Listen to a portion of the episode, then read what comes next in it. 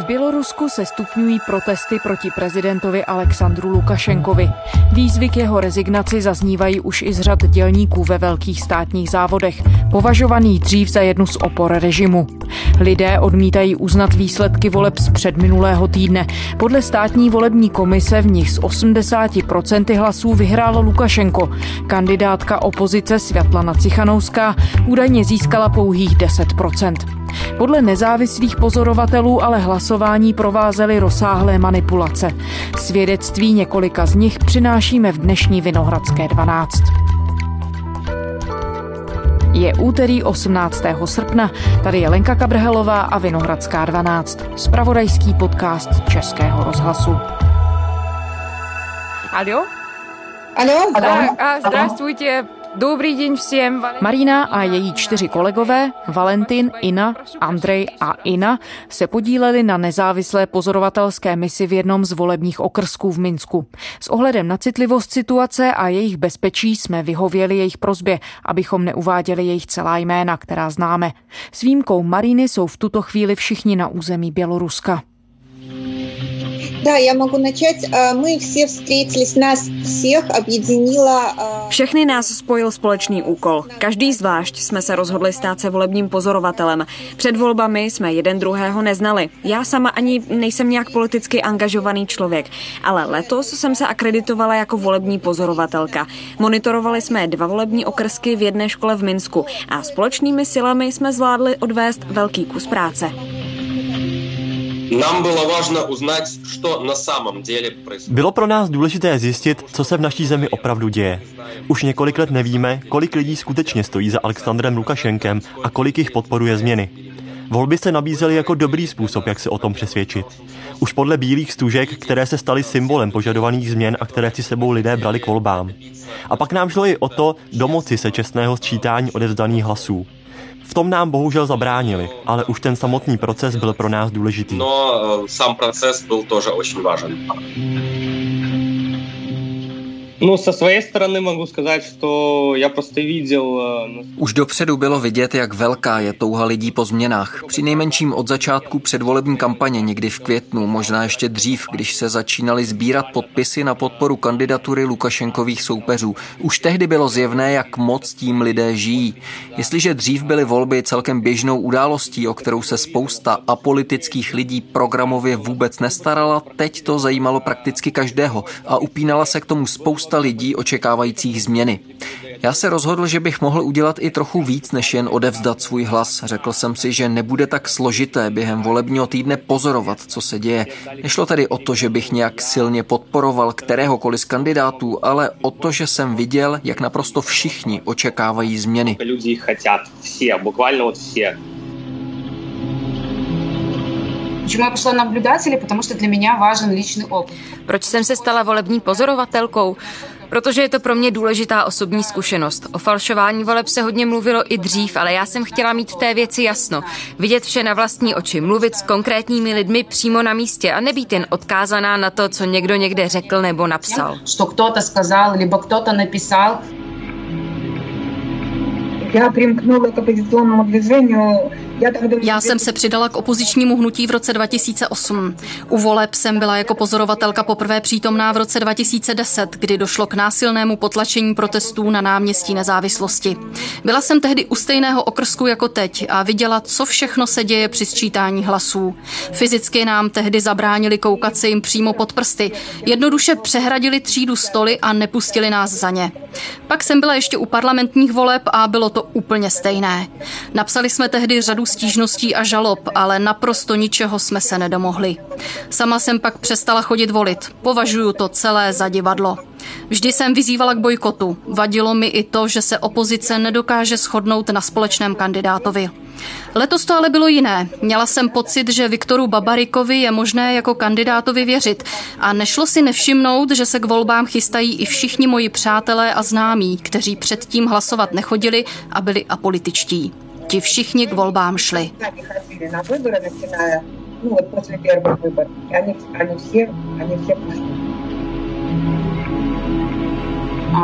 Так случилось, что ну, вот первый день голосования досрочно у нас был 4 августа. První den předčasného hlasování byl 4. srpna. Byl to všední den, takže spousta z nás nemohla přijít. Potkali jsme se tedy jen s Marinou, speciálně jsem si kvůli tomu vzala dovolenou.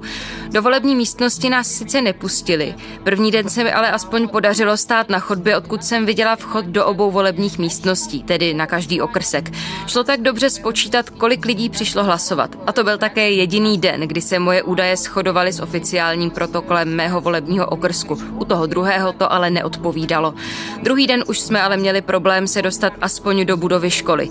Fyzicky nám v tom bránili, zavolali na nás policii a vyhnali nás ven. V dalších třech dnech jsme tedy mohli stát jen u vchodu a sčítat voliče pro oba okrsky společně. A tyto údaje ani zdaleka neodpovídaly tomu, co vykazovala volební komise ve svých oficiálních protokolech. Tak, to, co bylo napsáno v protokolech. Значит, мы на предварительном... Zatímco my jsme během pěti dní předčasného hlasování, kde tradičně dochází k největšímu množství falzifikací, napočítali zhruba 700 lidí, kteří vešli do školy a mezi nimi mohli být samozřejmě i lidé, kteří nepřišli volit. Podle volební komise jich za tu dobu odhlasovalo asi 1500, nebo dokonce ještě trochu víc. Комиссии это было полторы тысячи человек, даже чуть больше. Вот. При этом по нашим подсчетам V hlavní den voleb přišlo hlasovat opravdu hodně lidí a podle našeho sčítání zhruba 25 až 30 z nich mělo bílé stužky.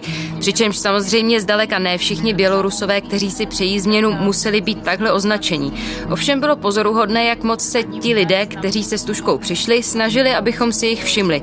Ukazovali nám je, mávali s nimi, případně ti, kteří je neměli, si ukazovali na bílá trička nebo k nám přišli a říkali, že i když stužku nemají, rozhodně si přejí změnu a ať si je taky zapíšeme.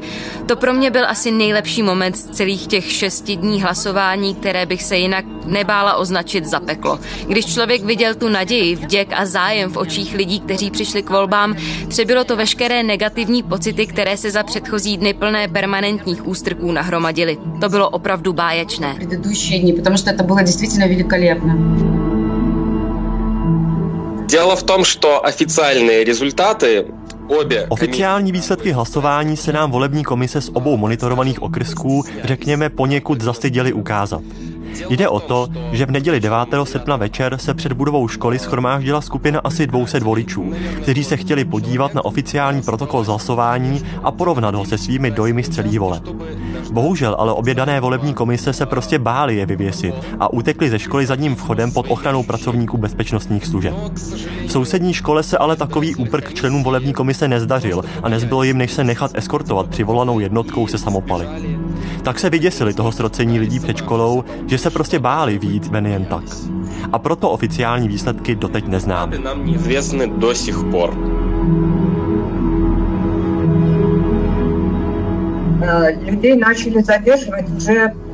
Zatýkání začalo hned po volbách, ještě 9. srpna, někdy po 11. hodině večerní. Mezi zatčenými se ocitl i můj zeď.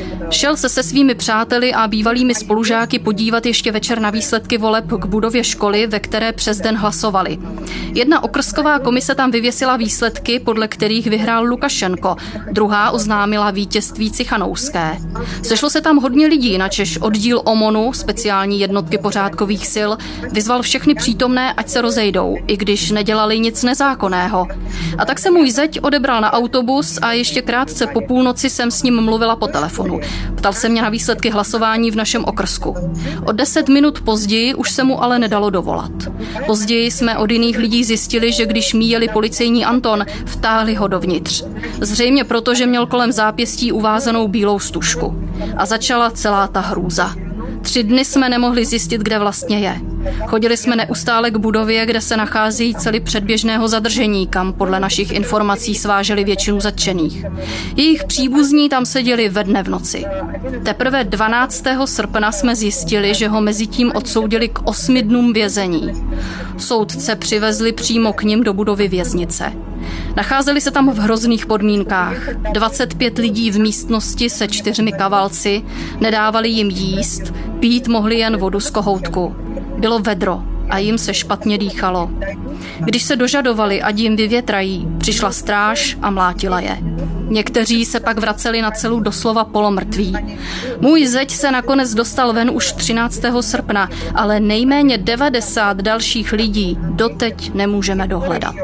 Не могут найти 91 человек.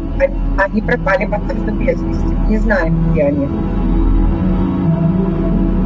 небольшие эпизоды того, что происходило у нас последнюю неделю. Это только... My sami známe jen nevelkou část, útržky, jednotlivé epizody z té masy zvěrstev, k nímž za poslední týden došlo. Jsou to zdokumentované příběhy konkrétních lidí, kteří se stali obětí výsměchu, ponižování a týrání ze strany lidí, kteří by měli dohlížet na dodržování zákona, ale ve skutečnosti je nemůžu nazvat jinak než orgány trestními.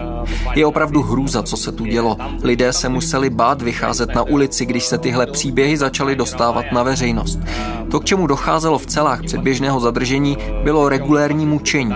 Jako by se na území Běloruska vrátila druhá světová válka, protože takhle se k našim lidem naposledy chovali fašisté. A teď to dělali jedni Bělorusové druhým. Nevím, jak jinak tomu říkat, než učiněné barbarství. Myslím, že ti lidé by měli stanout před tribunálem. Chci doufat, že k tomu taky dříve či později dojde. Ustalo to až 12. respektive 13. srpna, kdy Ой, нам пропала связь, наверное, да? У нас, к сожалению, а, а уже? Мы уже слышим? Проблемы с интернетом бывает. Алло. Ага, да. Да, да. Слышим тебя, Андрей. Алло, алло. Так, уже. Мы уже слышим. Наверное, Андрей не слышит. Mm.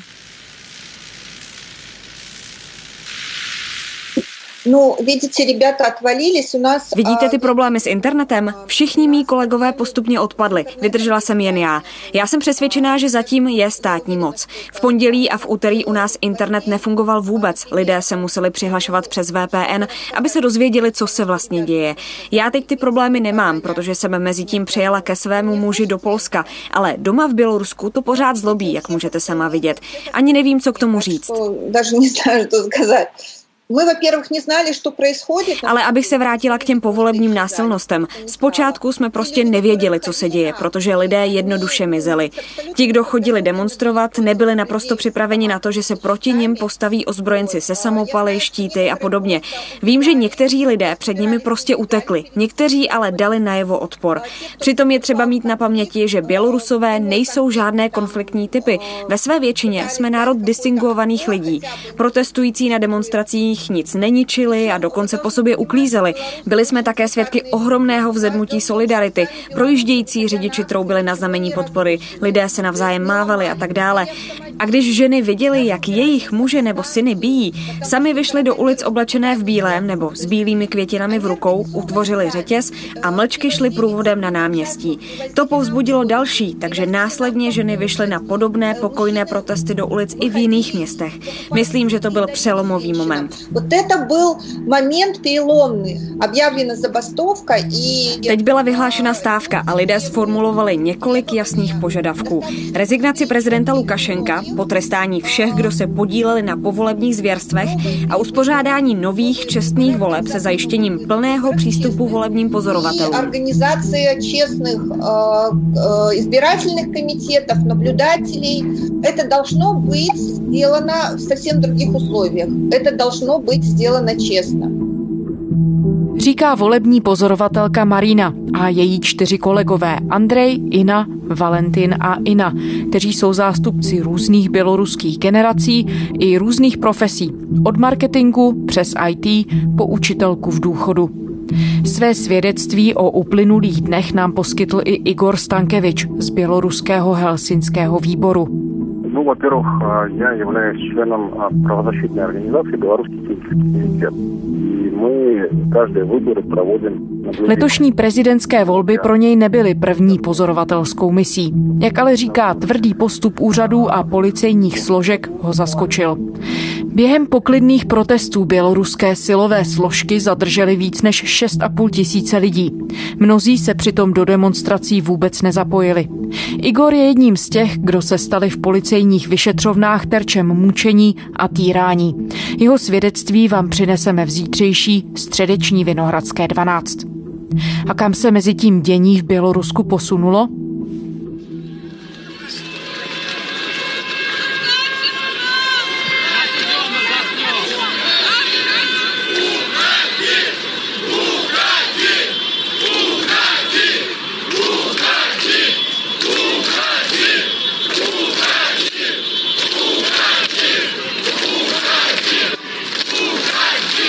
Tlak na prezidenta Lukašenka sílí. V neděli se v Minsku odehrála největší demonstrace v dějinách Běloruska. Asi 200 tisíc lidí přišlo v Minsku na demonstrace proti prezidentu Alexandru Lukašenkovi. Uvádí to agentura Reuters s odvoláním na své novináře v hlavním městě. Osmý den tak Bělorusko protestuje proti výsledku prezidentských voleb.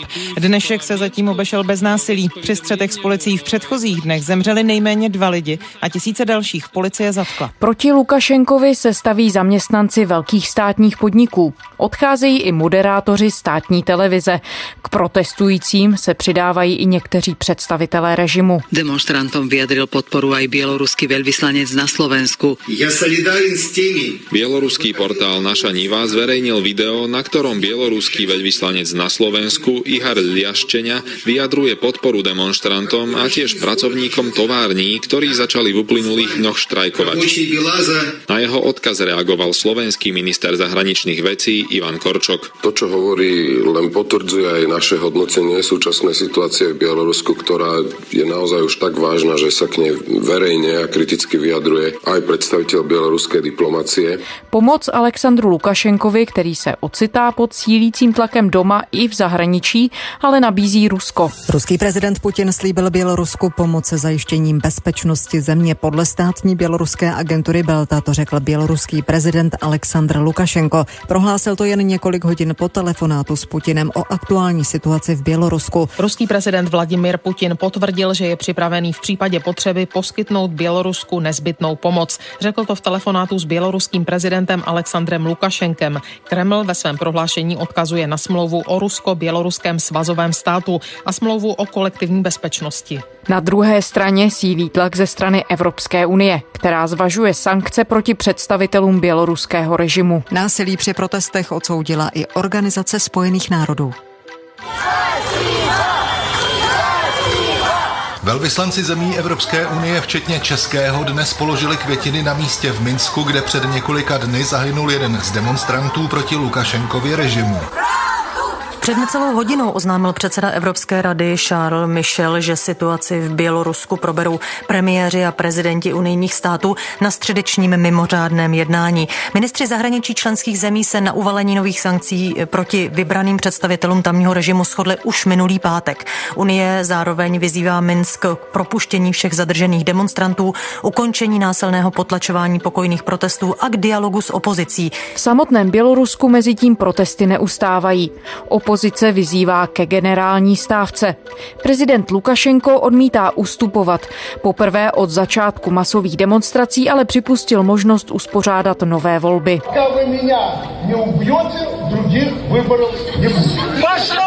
Aleksandr Lukašenko na bouřlivém setkání se zaměstnanci továrny na výrobu těžkých tahačů prohlásil, že volby už se konaly a dokud ho nezabijí, žádné nové volby nebudou. Později ale svůj výrok poopravil. Nám nada přijat novou konstituci, co vy chcete. Ve vzrušeném rozhovoru se stávkujícími dělníky řekl, že připravuje novou ústavu a pokud ji Bělorusové schválí v referendu, budou se konat nové parlamentní i prezidentské volby. Lukašenkova protikandidátka ve volbách Světlana Cichanouská mezi tím z litevského exilu oznámila, že je připravená převzít roli národní vůdkyně. A to je z úterní Vinohradské 12 vše. Poslouchejte nás kdykoliv na serveru iRozhlas.cz a také v podcastových aplikacích. Psát nám můžete na adresu vinohradská12 zavináč rozhlas.cz. Těšíme se zítra.